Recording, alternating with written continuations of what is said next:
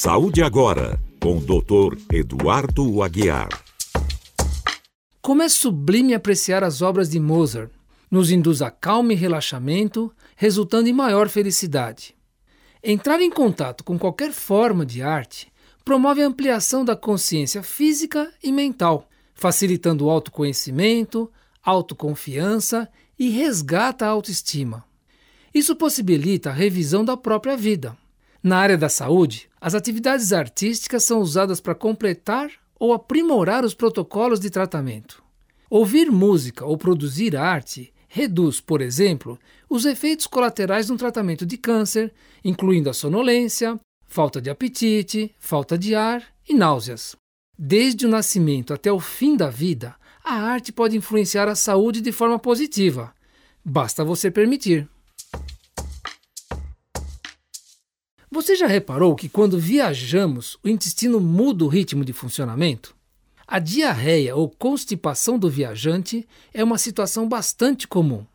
No caso da diarreia, a causa mais frequente são as bactérias em alimentos, sendo que não existe a recomendação de tomar antibiótico preventivamente. Esse mal-estar, em geral, se resolve em cinco dias. Alimentos cozidos são aconselháveis. Dê preferência aos alimentos com casca quando cru, como banana e laranja. No caso de intestino preso, é fácil entender. O relógio biológico orgânico se altera frente ao estresse psicológico, pois as pessoas preferem um banheiro seguro, limpo, privado e confortável. Difícil encontrar. A dica é ingerir mais fibras, frutas e vegetais, sem esquecer de beber bastante água. De resto, é curtir a viagem. Vem comigo! Vamos para o norte da Itália, mais especificamente a cidade de Bra, no Piemonte. O italiano Carlo Petrini fundou um movimento chamado Slow Food. O objetivo era apoiar e defender a boa comida e um ritmo de vida mais lento. Era o ano de 1986. Em 2002, outro italiano, Alberto Dollara, médico cardiologista, publicou o artigo Um Convite para a Slow Medicine. A ideia é que problemas de saúde vão além das questões físicas.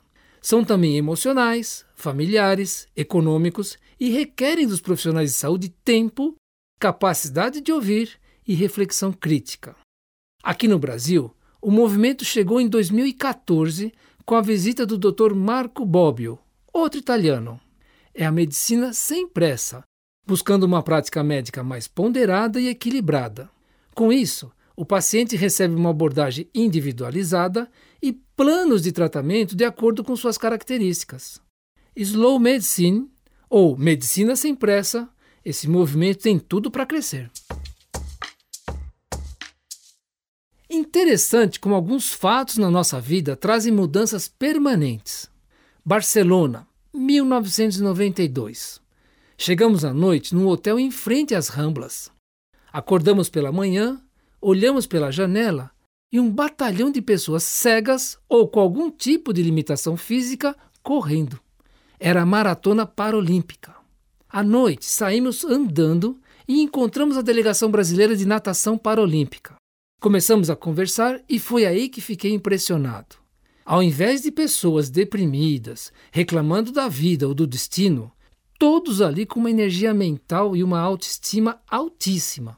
A discussão ocorreu sobre as regras internacionais, pois colocavam sequelados de paralisia infantil disputando com sequelados de guerra.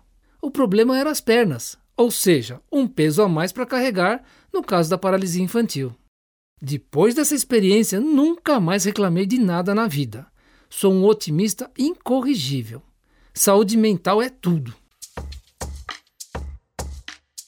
Caro ouvinte, me ajude a responder a seguinte pergunta: Entre a Covid-19 e a inflação que assola a economia mundial, o que vai matar mais?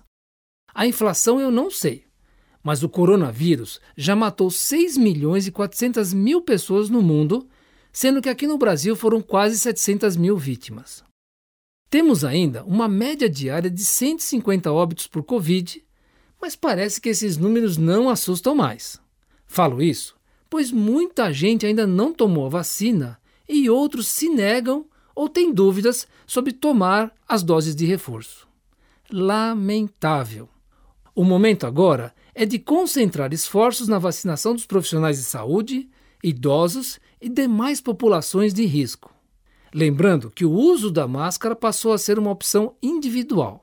A pandemia não acabou. Proteja-se.